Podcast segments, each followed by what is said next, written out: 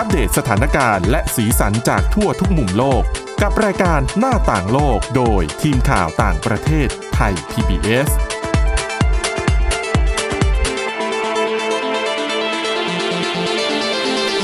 วัสดีค่ะ ต้อนรับสู่รายการหน้าต่างโลกนะคะ กลับมาพบกับทีมข่าวต่างประเทศไทย PBS เช่นเคยค่ะ อยู่กับคุณวินิษฐาจิตกรี ดิฉันทิพย์ตะวันเทระในยพงศ์แล้วก็น้องฝึกงานนะคะ น้องนิชการนครวงศ์ค่ะ สวัสดีค่ะ สวัสดีค่ะ สวัสดีค่ะ ค่ะวันนี้นะคะเราเริ่มเรื่องแรกก็เป็นเกาะสถานการณ์นิดนึงเนาะ เกี่ยวกับเรื่องของการแพร่ระบาดของเชื้อโควิด 19 19อือืมมก็ แน่นอนว่าเราก็ต้องห่วงคนกันก่อนปกติใช่แล้วก็คุยกันว่าตอนนี้ติดเชื้อไปแล้วเท่าไหร่ใช่ก็ค่ะเฉียดเฉียดแสนแล้วใช่ทั่วโลกไหนจะผู้เสียชีวิตที่พุ่งทะลุเกินอืม3,000 กว่าคนไปละ แต่จริง ๆ ที่น่าเป็นห่วงไม่ใช่แค่ คนอย่างเดียวนะคะ ที่ได้รับผลกระทบใช่จากเรื่องนี้ค่ะ ก่อนหน้านี้ถ้ายังจำกันได้ถ้าใครติดตามทางโซเชียลมีเดียจะมีคลิปที่ คนจีนที่เขาถูกอ๋อกักอยู่บนเอาแฟลตแมวบนอาคารทิ้งลงมาใช่ใช่แล้วเขาไหมโยนลงจากระเบียง คือส่วนตัวก็ไม่ได้ตรวจสอบนะ ว่ามันเป็น fake newsเป็นเหตุการณ์นี้จริง ๆ หรือเปล่า แต่ว่ามันก็มีหลายสำนักข่าวที่เขามาเขียนนะว่า คือมันมีกระแสข่าวว่าในสัตว์เขาก็มีเชื้อโคโรนาไวรัสเหมือนกัน แต่อาจจะเป็นสายพันธุ์อื่น ๆ แต่ว่าบรรดาคนที่เขา เลี้ยงแมวอืมเลี้ยงสุนัขอยู่เขาก็ไม่ได้ดูว่ามันสายพันธุ์ไหน ติดสู่คนหรือเปล่า ก็โยนทิ้งกันเลยเป็นภาพที่ก็น่าสลดใจพอสมควร ซึ่งแน่นอนมันกระทบต่อเราบรรดาสัตว์เลี้ยงบางส่วนเนี่ยอาจจะไม่ได้ถูกทิ้งลงมาจากระเบียง หรือเป็นค่ะภาพที่น่ากลัวแต่อาขจนาจะดถูกนั้นทอดทิ้งอย่างนั้นถูกใช่ไหมต้องคะใช่ค่ะ ไม่มีคนดูแล คือมีกลุ่มอาสาสมัครพิทักษ์สิทธิสัตว์ในจีนเนี่ยเขาออกมาบอกว่า ตอนนี้ ทำงานกันอย่างหนักเพื่อที่จะพยายามช่วยสัตว์เลี้ยงที่นับวันก็ยิ่งถูกทิ้งมากขึ้นเรื่อยๆ ท่ามกลางการระบาดของโควิด -19 เนี่ย แน่นอนว่า สัตว์องค์การอนามัยโลกเนี่ยยืนยันแล้วนะ ว่าสัตว์ไม่ได้เป็นพาหะนำโรคโควิด -19 มาสู่คน แต่เจ้าของหลายคนที่อาจจะไม่ได้ทำร้ายน้องสุนัขหรือแมวอืมแต่ว่าโดนโดนเอาตัวไปกักกันโรคอะอ๋อ แล้วมันก็ต้งอยู่ทิ้งบ้านเขใช่ไหมใช่เคยเคยได้ยินข่าวเหมือนกันว่าเจ้าหน้าที่หรือว่าเพื่อนบ้านก็จะต้องเอาอาหารมาให้กับสัตว์เลี้ยงแทน เพราะว่าตัวเจ้าของจริงๆเนี่ยไปโดนกักตัวซะถูกแล้วต้องแต่นะคะจริง ๆ ก็เสี่ยงนะสมมติให้เราเข้าไปในบ้านของคนที่เขาอ๋อเราก็ไม่รู้ว่าในนั้นอาจจะมีใช่มันก็เชื้อติดอยู่หรือเปล่าหลายอย่างแหละะมันทำให้คนน่ะไม่อยากจะดูแล สัตว์ที่ถูก ทิ้ง หรือว่าไม่มีคนดูแลเนี่ยนะคะ อาสาสมัครจากองค์กรที่ชื่อว่า Fairy Angels Heaven อยู่ในอู่ฮั่นนั่นแหละ เขาบอกกับสำนักข่าว BBC ว่า เดือนที่ผ่านมาเนี่ยเขาต้องช่วยสัตว์เลี้ยงจำนวนมาก คือยกตัวอย่างอย่างที่บอกไป เจ้าของของสัตว์เลี้ยงตัวหนึ่งก็ติดเชื้อโควิด -19 โดนส่งไปกักกันโรค แต่ว่ายังมีโชคดีบางตัวก็คือตำรวจเห็นว่าเจ้าของโดนกักตัวใช่ไหม ไปช่วยก็เอาใช่เอาสุนัขอืมเอาแมวอะไปส่งที่องค์กรช่วยเหลือ แต่ว่า เธอก็ออกมาให้ข่าวเนี่ย แต่ไม่บอกนะว่าบ้านไหนใครชื่ออะไรหรือว่าตัวเองชื่ออะไร บอกว่ากลัวผลกระทบด้วยอืมที่จะเกิดขึ้นจากเจ้าหน้าที่ที่เขาจะต้องมาตรวจสอบดูแลเรื่องของการกักกันโรคเงี้ยคือมีสุนัขเนี่ยที่ช่วยมาตอนนี้นะคะ35ตัว แมวอีก28ตัว เลี้ยงมาอยู่ในอพาร์ตเมนต์ของเธอคนเดียวอืมแล้วเขาไม่กัดกันเหรอ จริง ๆ ภาวะนั่นน่ะสิ อาจจะมีกรงนะคะ ดิฉันคิดว่า เพราะว่าแบบอย่างนี้แมวก็เป็นะสัตว์ที่แบบห่วงที่เนาะอืมทำไมยุ่มย่ามแล้วมากันอยู่ก็อาจใกจะล้ทะกัเลาะนกันเยอะๆนะคะ อืมเขาไม่ได้ลงรายละเอียดตรงนี้ไว้ แต่คือก็เป็นเหมือนการแบ่งเบาภาระของศูนย์ช่วยเหลือสัตว์ที่เธอช่วยอยู่มเธอก็เลยยอมรับพวกสัตว์เหล่านี้เข้ามาในบ้าน อีกอย่างหนึ่งก็คือ เธอเองและอีกหลาย ๆ คนก็อาจจะไม่ได้รับอนุญาตให้ออกไปข้างนอกมากนักด้วย ด้วยความที่อืมใช่เขาพยายามกักโรคอยู่ แต่จริงๆ การมีสัตว์เลี้ยงอยู่ใกล้ ๆ แบบนี้ก็คลายเหงาได้ดีใช่เหมือนกันนะคะสำหรับคนคือที่โดนกักในช่วงตัวที่เนอะแบบเราออกไปไหนไม่ได้เนาะก็มีเพื่อนเล่นอยู่ที่บ้านนะคะอืมแต่เรื่องนี้ก็เธอเป็นคนใจดีที่ช่วยสัตว์นี่แหละแต่เธอก็มีความกังวลว่าเออ คือด้วยความที่ต้องเลี้ยงดูสัตว์เป็นสิบอืมสิบตัว เงินเก็บของศูนย์ช่วยเหลือสัตว์เนี่ย ไม่พอ ใช่แล้วก็ คือคนที่ทำงานประจำที่อาจจะคอยบริจาคค่ะช่วยอะก็ไม่มีเงินมาบริจาคเพราะอะไร เพราะไม่ได้ไปทำงาน คือดิฉันว่าช่วงนี้อะ คนส่วนใหญ่ก็จะไม่ค่อยได้คิดถึงใช่บรรดาสัตว์เลี้ยงสักเท่าไหร่จริงนะคะๆตัวเองก็ยังอาจจะเอาไม่รอดเลยนะ ใช่ไหมคอยระวังนั่นระวังนี่ ก็คือเนี่ยแหละ เสี่ยงว่าถ้ายังปิดเมืองต่อไปอีก ก็ไม่มีคนไปทำงาน ไม่มีเงินมาบริจาค สัตว์เหล่านี้ก็อาจจะไม่มีข้าวกินได้ แต่ว่าในจีนก็เห็น คือคนที่เขาเลี้ยงสัตว์หลายคนอาจจะถูกนำไปกักกันโรคก็มีมาโพสต์ทางออนไลน์เหมือนกันว่าอ๋อแมวติดอยู่ในบ้านไม่มีใครดูสุนัขติดอยู่ในบ้านไม่มีใครดูก็ยังมีคนใจดีเหมือนคุณทิพย์ตะวันบอกเขาว่าเข้าไปช่วยกัน แต่เนี่ยเรื่องนี้ก็เป็นอีกมุมหนึ่งของภารกิจที่ปกติเราก็ช่วยคนหรือว่าคัดกรองโรคในคนใช่ไหมค่ะ อันนี้มีคนกลุ่มหนึ่งที่เขากำลังเสียสละช่วยเหลือสัตว์เลี้ยงต่าง ๆ อยู่ เพราะว่า อย่าลืมว่าเวลาที่ทุกอย่างมันปกติ มันก็เป็น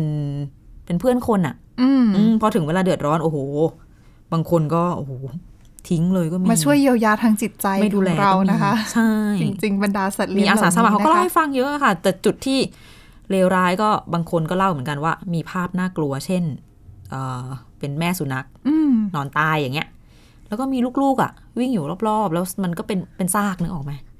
มันก็ไม่มีใครดูไม่มีเจ้าหน้าที่มาเก็บเจ้าหน้าที่ก็ทำในอย่างอ๋ออื่นในไม่กรณีว่างที่เจ้าของบ้านไม่อยู่ใช่อย่างนั้นใช่ไหมคะหรืออาจจะเป็นจ้ขงสัตว์จรจัดข้างทางก็มีคือภาพแบบนี้ก็เยอะ แต่เขาก็พยายามช่วยกันอยู่อะเชื่อว่าในหลาย ๆ ประเทศก็คล้ายๆกันนั่นแหละค่ะ ก็เป็นอีกมุมหนึ่งเนาะของสถานการณ์การแพร่ระบาดที่บางทีเราอาจจะลืมคิดถึงไปใช่นะสำหรับเพื่อนรักของมนุษย์ใช่ค่ะค่ะเรื่องต่อมานะคะ เราพาไปต่อกันที่ประเทศสหรัฐอเมริกานะคะ อันนี้เป็นเรื่องของสัตว์เหมือนกัน แต่เป็นเจ้าหน้าที่ไปไล่จับนะใช่ไหมใช่ค่ะ ก็เป็นเรื่องของตำรวจจับแพะค่ะ แล้วก็ไม่ใช่แพะรับบาปแบบจับคนร้ายเออผิดกำลังตัวจะถามนะคะเหมือนกันว่าแพะนี่ทักใครทำอะไรผิดหรือเปล่าแล้วไปกลายโทเป็ษนใครแพะหรือเปล่าเอเอออไม่ใช่แบบนั้นค่ะ แต่ว่าเป็นจับแพะตัวเป็นๆเนี่ยค่ะ ที่เป็นสัตว์ขนปุยๆเนี่ยแหละค่ะ โดยเหตุการณ์เนี้ยเกิดที่รัฐนิวเจอร์ซีย์ค่ะ เป็นตำรวจกับเจ้าหน้าที่ควบคุมสัตว์เขาได้รับรายงานว่ามีแพะเลี้ยงแพะจากฟาร์มเนี่ยค่ะ หลุดออกมา แล้วก็ตำรวจเขาก็เลยต้องออกไปจับแพะกันในช่วงสี่โมงเย็นนะคะ เพราะว่าแพะตัวเนี้ยมันเดินไปทั่วถนนในละแวกหมู่คือหบ้าลุนดแถวออกนั้นมาเลยตัวเดียวใช่ไหมใช่ค่ะค่ะแต่เพ่นพ่านไปทั่วว่าอย่างนั้น ใช่ค่ะ ก็สร้างความหวาดกลัวให้คนแถวนั้นอยู่ว่าแบบจะเข้ามาในบ้านในสวนของเขาหรือเปล่าอะไรอย่างนี้ น่าจะเป็นอารามตกใจนะ คือค่ะเดินเดินๆอยู่เจอแพะมาอะไรอย่างนี้นะคะ ก็ไม่ใช่สิ่งที่จะเห็นกันได้ทุกวันนะ ค่ะ แล้วก็ไม่ใช่แค่คนนะคะ ที่ตกใจเพราะว่าแพะก็หลุดออกมาก็ตกใจเหมือนกันค่ะ คือแพะตกใจคนด้วยเจใช่อค่ะสุนัขเจอแมวเจออะไรก็ไม่รู้เยอะแยะใช่ค่ะตำรวจก็เลยแบบพอตอนที่ไปจับน้องเนี่ยก็เลยต้องช่วยหลอกล่อให้น้องเนี่ยยอม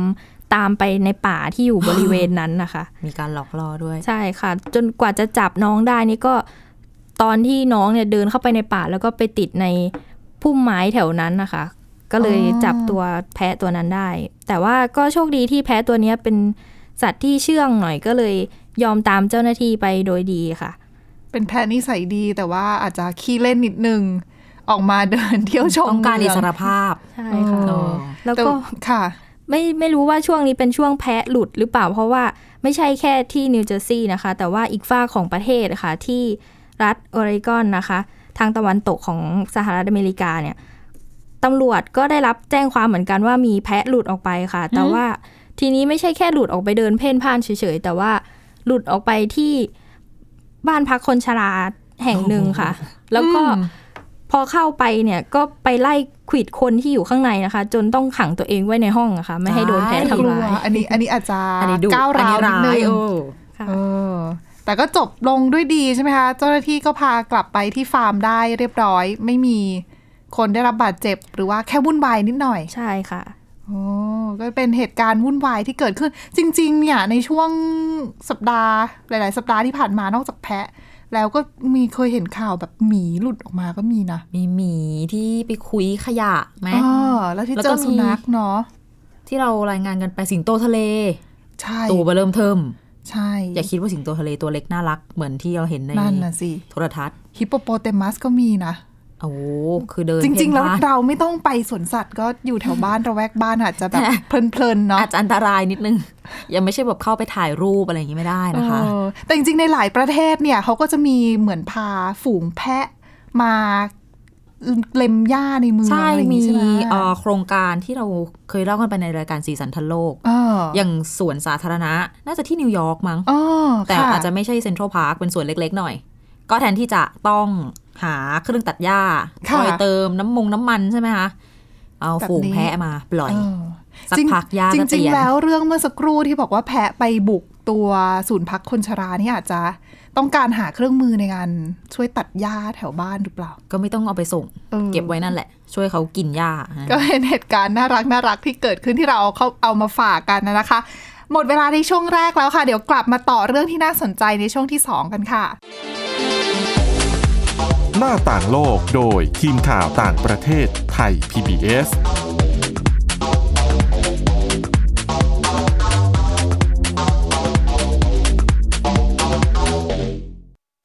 อยู่ที่ไหนก็ติดตามเราได้ทุกที่ ผ่านช่องทางออนไลน์จากไทย PBS Digital Radio ทั้ง Facebook Twitter Instagram และ YouTube Search คำว่าไทย PBS Radio แล้วกดไลค์หรือ Subscribe แล้วค่อยแชร์ กับคอนเทนต์ดี ๆ ที่ไม่อยากให้คุณพลาดอ้อเรามีให้คุณฟังผ่านพอดแคสต์แล้วนะ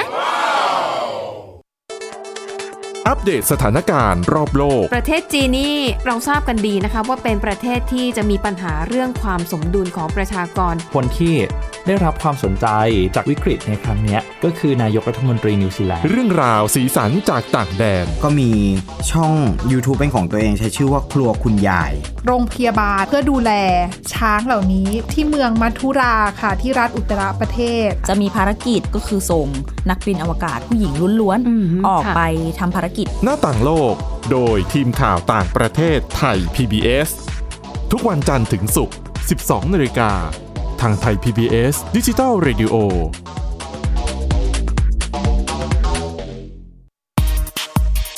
เพราะวิทยาศาสตร์อยู่รอบตัวเรา มีเรื่องราวให้ค้นหาอีกมากมาย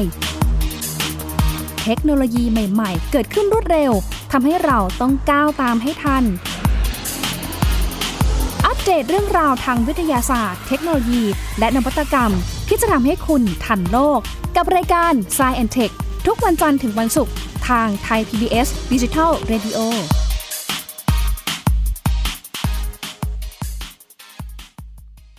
มากกว่าด้วยเวลาข่าวที่มากขึ้น จะพัดพาเอาฝุ่นออกไปได้ครับ มากกว่า ให้คุณทันในทุกสถานการณ์ ตามที่กฎหมายดังกล่าวกำหนดเอาไว้ มากกว่ากับเนื้อหาเที่ยงตรงรอบด้านนำมาใช้ในคดีเมาแล้วขับ มากกว่าในทุกทางออกของสังคม ป้องกันไม่ให้ปัญหาเกิดขึ้น มากกว่ากับข่าวรอบวันในทุกมิติ เครนก่อสร้างเกิดอุบัติเหตุขึ้น มากกว่าด้วยการวิเคราะห์ที่ตรงจุด ความพยายามของภาครัฐที่จะแก้ปัญหา และมากกว่ากับทีมข่าวมืออาชีพ ข่าวไทย PBS ให้คุณได้มากกว่า หน้าต่างโลกโดยทีมข่าวต่างประเทศไทย PBS สวัสดีค่ะ ต้อนรับกลับเข้าสู่ช่วงที่ 2 ของรายการหน้าต่างโลกนะคะ เรายังมีประเด็นดีๆ น่าสนใจมาฝากกันในช่วงนี้ค่ะ เริ่มกันที่ช่วงที่ 2 เราพาไป กันที่ยุโรปนะคะ ประเทศเล็กๆในยุโรปลักเซมเบิร์กนั่นเองอืมเพราะว่าเมื่อช่วงสัปดาห์ที่ผ่านมาค่ะ ลักเซมเบิร์ก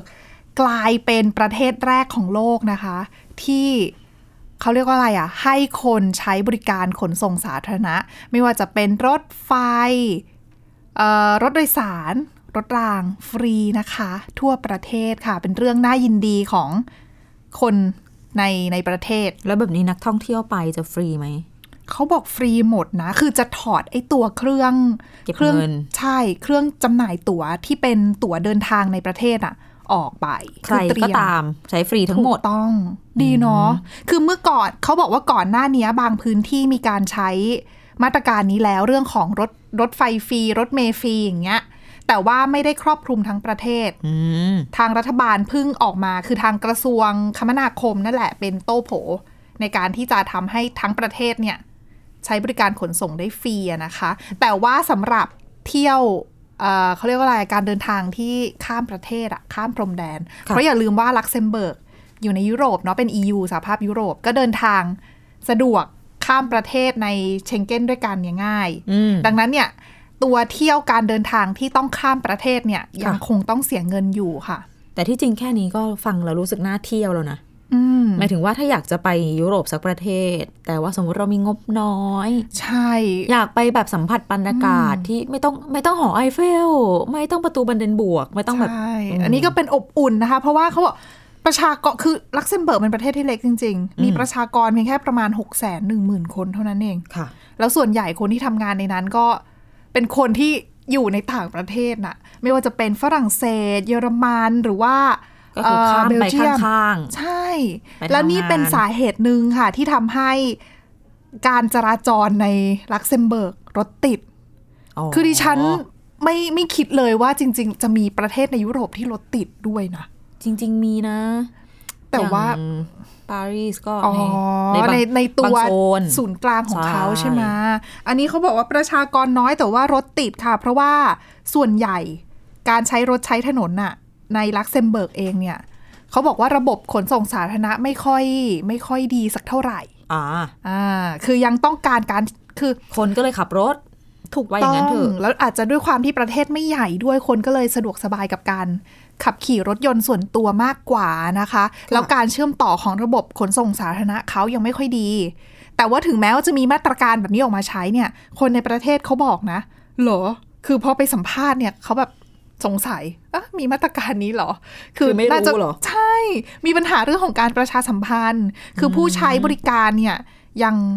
ยังไม่รับทราบข้อมูล คือเริ่มไปแล้ว ใช่ แต่เขาบอกว่าไม่รับทราบข้อไม่ไม่รู้ข้อมูลนี้มาก่อนว่า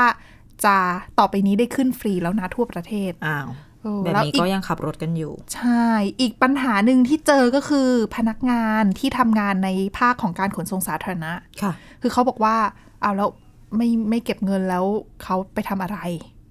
คือปกติต้องมีพนักงานจำหน่ายตั๋วใช่ไหมอ้าวตรวจเขาไม่ได้ตั๋วใช้เป็นเครื่องอัตโนมัติแล้วเหรอเขามีแต่เขาบอกว่ามีพนักงานที่ประจำสถานีคอยจำหน่ายตั๋วด้วยอ๋อโอเค แล้วพอไม่ขายอย่างเงี้ย แบบขึ้นฟรีอย่างเงี้ยเขาจะไปทำอะไร ก็ค่อนข้างที่จะมีคนจำนวนหนึ่งค่ะ กังวล ว่าว่าอนาคตจะเป็นยังไงอะนะ แต่ว่ามาตรการนี้ก็คือรัฐบาลเนี่ยก็ออกมาโดยเขาเหมือนชูว่าเป็นมาตรการทางด้านสังคมที่สำคัญมากของรัฐบาลนะนะคะ ต้องการที่จะลดค่าใช้จ่ายให้กับประชาชนที่อาจจะมีรายได้น้อยกว่าคนอื่นค่ะรวมทั้งในส่วนของเรื่องของลดการปัญหาการจราจรในเมืองอืมในประเทศ ก็หวังว่าจะช่วยได้แต่จว่าริงๆอาจจะกระตุ้นการท่องเที่ยวได้ด้วยนะ อืมใช่พูดอย่างถึที่งคุณวินิษฐาว่านะคะอืม แต่ก็ยังมีปัญหาเรื่องของระบบที่อาจจะต้องมีเยอะกว่านี้อะครอบคลุมพื้นที่มากกว่านี้ ใช่ แต่ระบบขนส่งสาธารณะก็เป็นปัจจัยสำคัญ ไม่ว่าจะในประเทศไหนก็ตามอย่างอืมยกตัวอย่างเช่นอะอย่างบ้านเราเนี่ยก็ขึ้นชื่อเรื่องราคาใช่ที่ค่อนข้างสูง โดยเฉพาะนอกจกสมมติว่าราคาสูงแล้วใช่ยังไม่เชื่อมต่อด้วยนะ อะอย่างคนที่พูดง่ายๆอะหาเช้ากินค่ำก็ลำบากแต่ถ้าอย่างประเทศที่อะอย่างจีนอืมสมมติไปปักค่ะกิ่งอย่างเงี้ย รถไฟฟ้าก็คุณภาพดี ก็ไม่โอ้ได้ใช่ไม่ได้ต่างจากบ้านเราเอาอย่างนี้ดีกว่า คือช่วงเวลาที่แน่นมันก็แน่นแหละ แต่ตอนที่มันไม่แน่น มันก็โอเคใช่แต่ในราคาที่ถูกกว่าเรา ดิฉันว่าน่าจะสามเท่าได้ บ้านเราค่าคือเดิขึ้นนทางตั้งแพไกลงยังมากจ่ายเลประนะมาณแบบไม่ถึง20บาท อืม ใช่ไหมอืมจริง ๆ แล้วเรื่องของระบบขนส่งอาจจะทำให้ต้นทุนมันก็มีอยู่แหละ แต่ส่วนใหญ่ก็จะเป็นรัฐบาล support ก็เป็นให้สัมปทาน มีอีกหลายกรณีใช่ซึ่งมันมีอย่าวิงธีในจัดลักการลักเซมเบิร์กเขาบอกก่อนหน้านี้ที่จะใช้มาตรการขึ้นฟรีแบบนี้อะนะคะ คือเขาเก็บเงินค่าตั๋วเนี่ยต่อเที่ยวเขาบอกว่าประมาณเจ็ดสิบบาท 2 ยูโรต่อเที่ยว ซึ่ง 70 บาทเนี่ยเขาบอกว่าคิดเป็นแค่ 8%ของต้นทุนการบริหารจัดการ 70 กาบารทคมนาคมขนส่งสาธารณะทั้งระบบนะ ในยุโรปมันไม่ถือว่าแพงใช่ไหม ใช่ ถูกแค่ 2 ยูโรเองอะถูกปะล่ะ แต่ถ้ามาคิดเป็นเงินไทยมันฟังมัมันนก็ก็จะตกจะใจแพนิงดนึนิงดนึงอืมใช่ แต่ว่าขนาด 2 ยูโรยังแบบ8%อะแต่ตอนนี้ทางรัฐบาลพอขึ้นฟรีเขาก็ให้เงินสนับสนุนเต็มที่อะนะคะ กับทางคนที่ดูแลระบบขนส่งสาธารณะ แต่ยังไงทางเออเออเขาเรียกว่าอะไรอะนักวิชาการ เขาก็มองว่าลักเซมเบิร์กยังต้องการการลงทุนอย่างเป็นระบบ แล้วก็ต่อเนื่องมากกว่านี้ในเรื่องของระบบขนส่งสาธารณะ แล้วก็อาจจะต้องมีการแบบกระจายเงินรายได้ของรัฐบาลจากภาษีใช่มาสนับสนุนหรือว่าจะหารายได้ทางไหนเข้ามา อืม ก็เป็นก็เรื่องทำให้มันดีขึ้นอะเนาะมันก็เกี่ยวข้องกับปากท้องของประชาชนด้วยอะนะคะ แล้วก็หลาย ๆ ภาคส่วนเป็นบทเรียนที่น่าสนใจเหมือนกันนะสำหรับอีกหลายประเทศ ใช่ค่ะ เรื่องต่อไปก็เป็นเรื่องของแปลกๆนะก็ไม่ค่อยเราเกี่ยวไม่กับค่อยการได้ก่อยินสร้าเนาะงค่ะ ก็เป็นเรื่องของคอนกรีตนะคะอืมฟังว่าคอนกรีตทุกคนก็ต้องนึกภาพแบบก้อก็นเป็นแข็งๆดิฉันเหมือจะนเรียกปูว่านอะไรอะก้อนปูนอ๋อใช่ไหมหรือว่าก้อนอิฐ แต่อันเนี้ยเป็นเขาเรียกว่าคอนกรีตมีชีวิต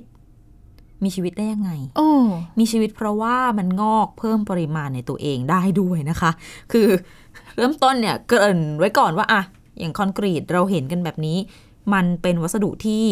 มนุษย์เราเนี่ย ใช้สิ้นเปลืองมากที่สุดเป็นอันดับสองรองจากน้ำนะอืไม่รู้การมาก่ก่ออนเลยสร้างของใช่เราอะนะคะเยอะมากถูกนะต้องค่ะ แล้วการผลิตคอนกรีตเองเนี่ยที่ใช้เปลืองๆเนี่ยมันใช้ทรัพยากรและพลังงานมหาศาลนะคะ นักวิทยาศาสตร์หลายคนก็เลยพยายามที่จะคิดค้นผลิตวัสดุที่มีคุณสมบัติใกล้เคียงกัน แต่ว่าให้มันเป็นมิตรกับสิ่งแวดล้อมมากขึ้นอืม แล้วทีมนักวิจัยจากที่มหาวิทยาลัยโคโลราโด ที่วิทยาเขตโบลเดอร์ ในสหรัฐอเมริกาเนี่ย เขาออกมาเปิดเผยความสำเร็จประมาณปลายเดือนที่ผ่านมา คือคิดค้น living concrete คอนกรีตมีชีวิตขึ้นมาได้อืมมีชีวิตคือยังไง คือมันสามารถขยายตัว เพิ่มปริมาณเนื้อคอนกรีตเองได้ โดยข้างในเนี่ยเขาจะมีแบคทีเรียชนิดหนึ่ง ชื่อว่า Synechococcus เป็นส่วนผสมของเนื้อคอนกรีต แล้วเขาก็วิจัยเรื่องนี้ใช่ไหมคะ ไปตีพิมพ์รายงานในวารสาร Matter ทีมวิจัยเนี่ยเขาบอกว่าคอนกรีตชนิดนี้นะทำมาจากเจลาตินไปผสมกับแบคทีเรีย ข้างในใส่สารอาหารที่จำเป็นเข้าไปแล้วก็มีทรายเข้าไปผสมด้วยผสมแบบเนี้ยเป็นส่วนผสมเหลว แล้วก็อยากได้คอนกรีตรูปแบบหน้าตาแบบไหนก็เอาไปใส่แม่พิมพ์ ตามอย่างที่ต้องการ เสร็จแล้วก็ปล่อยทิ้งไว้ในที่ที่สว่างคือมีแดดอะอืมเอาไปตากนั่นแหละ ร้อนแล้วก็มีแดด เพื่อให้แบคทีเรียสังเคราะห์แสงค่ะแล้วสร้างผลึกแคลเซียมคาร์บอเนตออกมาหุ้มเม็ดทรายที่เราผสมไว้ข้างในอะอืมซึ่งกระบวนการเนี้ยเขาเปรียบเทียบให้ฟังว่ามันคล้ายกับการก่อตัวของเปลือกหอยตามธรรมชาติ ค่ะ เสร็จแล้วก้อนอิฐหรือว่าผลิตภัณฑ์ที่เราได้ตามรูปในแม่พิมพ์ที่เราทำไว้เนี่ย มันจะเกาะตัวกันในรูปแบบของเจล ซึ่งต้องไปทำให้แห้งอีกครั้งหนึ่งเพื่อให้มัน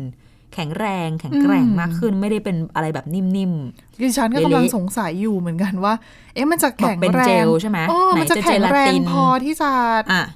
เกาะเอามาใช้นั่นแหละก่สต้ร้าองผ่านได้ขั้นตอนการทำให้แห้ง ซึ่งเขาก็ไม่ได้ระบุไว้ชัดเจนค่ะว่า ต้องตากแดดหรืออะไร แต่ว่าน่าจะมีได้หลายวิธี ไม่ว่าจะเป็นการแบบอาจจะทำให้อบน้ำก็ได้ระเหยนะออกใช่เผาก็เป็นไปได้นะถูกต้องมีหลายอย่างนะคะ ซึ่งจริง ๆ แล้วเนี่ยนักวิทยาศาสตร์ก็เน้นไว้ให้ฟังว่าคอนกรีตมีชีวิตที่บอกเนี่ยจะออกว่าจะเอาไปเปรียบกับคอนกรีตทั่วไปซะทีเดียวก็ไม่เชิง เขาบอกว่าคุณสมบัติจริง ๆ มันคล้ายคลึงกับปูนทรายที่เขาใช้ในงานก่ออิฐถือปูนหรือว่างานฉาบมากกว่า ซึ่งปูนทรายแน่นอนมันไม่ได้แข็งแกร่งเท่ากับคอนกรีต อาจจะใช้สร้างอาคารสูงแบบนี้ไม่ได้นะคะ อาจจะไม่แต่ดิสาฉัมารถรับน้ำหนักได้มากแต่ฉันก็ๆไม่น่าแล้วอย่างเงี้ยถ้าสมมุติว่าเราใส่โครงสร้างเหล็กเข้าไป หรือมันก็ว่าตัวรูปของเขาเนี่ยอาจจะไม่ได้แข็งแรมังนก็ขเติบนาดโตนั้นไม่ได้สิถูกไหมเพราะว่าอืมเขาต้องสร้างผลึกมาเคลือบเม็ดทรายค่ะที่เป็นส่วนผสม